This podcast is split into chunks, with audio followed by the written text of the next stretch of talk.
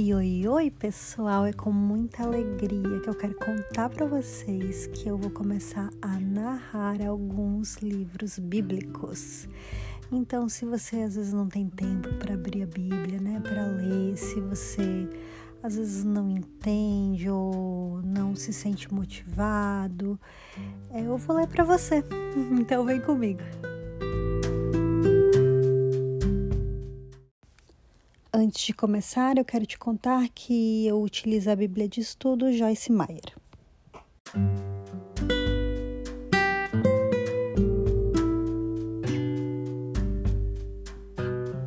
Livro de Provérbios, capítulo 29. Quem insiste no erro depois de muita repreensão será destruído, sem aviso e irremediavelmente. Quando os justos florescem, o povo se alegra. Quando os ímpios governam, o povo geme. O homem que ama a sabedoria dá alegria ao seu pai, mas quem anda com prostitutas dá fim à sua fortuna. O rei que exerce a justiça dá estabilidade ao país, mas o que gosta de subornos o leva à ruína. Quem adula seu próximo está armando uma rede para os pés dele. O pecado do homem mau o apanha na sua própria armadilha, mas o justo pode cantar e alegrar-se. Os justos levam em conta os direitos dos pobres, mas os ímpios nem se importam com isso. Os zombadores agitam a cidade, mas os sábios a apaziguam. Se o sábio for ao tribunal contra o insensato, não haverá paz, pois o insensato se enfurecerá e zombará. Os violentos odeiam os honestos e procuram matar o homem íntegro. O tolo dá razão e vazão à sua ira, mas o sábio domina-se. Para o governante que dá ouvidos a mentiras, todos os seus oficiais são ímpios. O pobre e o opressor têm algo em comum. O Senhor dá vista a ambos.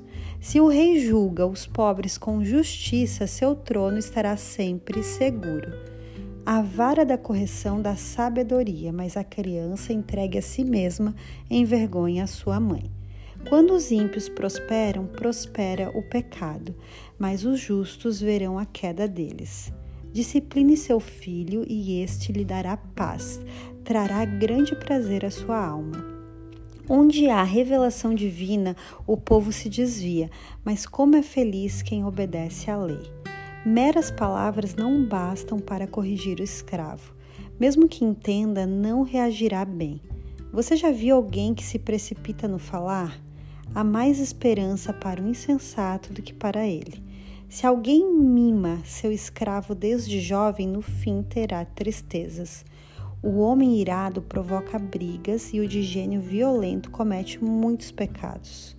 O orgulho do homem o humilha, mas o de espírito humilde obtém honra. O cúmplice do ladrão odeia a si mesmo, posto sob juramento, não ousa testemunhar.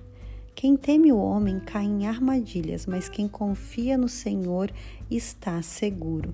Muitos desejam os favores do governante, mas é do Senhor que procede a justiça. Os justos detestam os desonestos, já os ímpios detestam os íntegros.